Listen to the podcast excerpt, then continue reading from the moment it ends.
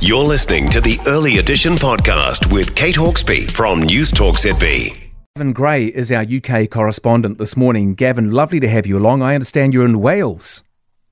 I am indeed in the sunshine, Roman, which is quite a shock here. Uh, 6.45 in the evening, overlooking Conway Castle in North Wales with blue skies and a historic building that is centuries old. Oh, that does sound beautiful indeed. Now, not so good in the Sudan. No, indeed not. Uh, the UK's been under a great deal of pressure to get people out. And now, finally, British diplomats and their families have been evacuated, some with some quite really young children. The UK Prime Minister said this was a complex and rapid operation.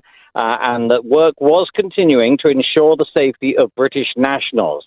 How they did it? Well, the evacuees were taken to an airfield outside Khartoum overnight the Foreign Secretary James Cleverly said that they had received specific threats and violence directed towards diplomats. That's why they wanted to get them out and get them out quickly.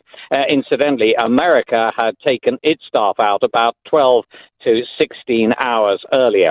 However, although the staff have been uh, relocated to a nearby country, the pressure is on what about the other nationals or dual nationals, UK Sudanese passport holders, well, they are saying they feel abandoned by the British government. They say they have no electricity, it's difficult to get food, water is limited, and there has been no evacuation for them.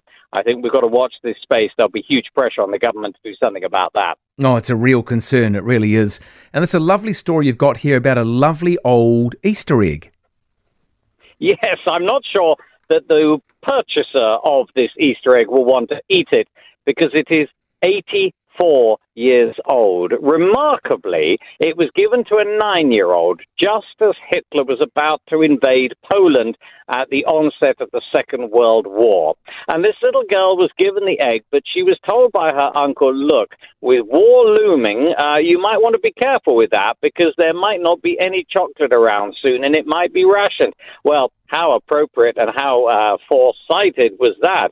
He told her to ration it, and she, this little girl, was so disciplined and respectful, I think, to her elders, she never ate a single piece. And Roman, it still got the wrapping on. Now, mm. this little girl who was nine died aged 91 a couple of years back, and her family have decided to sell it. So, how much for a small Easter egg that's over 80 years old? Well, the answer could be as much as 2,000 New Zealand dollars. Good Lord, that's uh, gee, that is expensive. What a lovely story too, Gavin. I love that. Gavin Grey, our UK correspondent out of the UK in Wales this morning.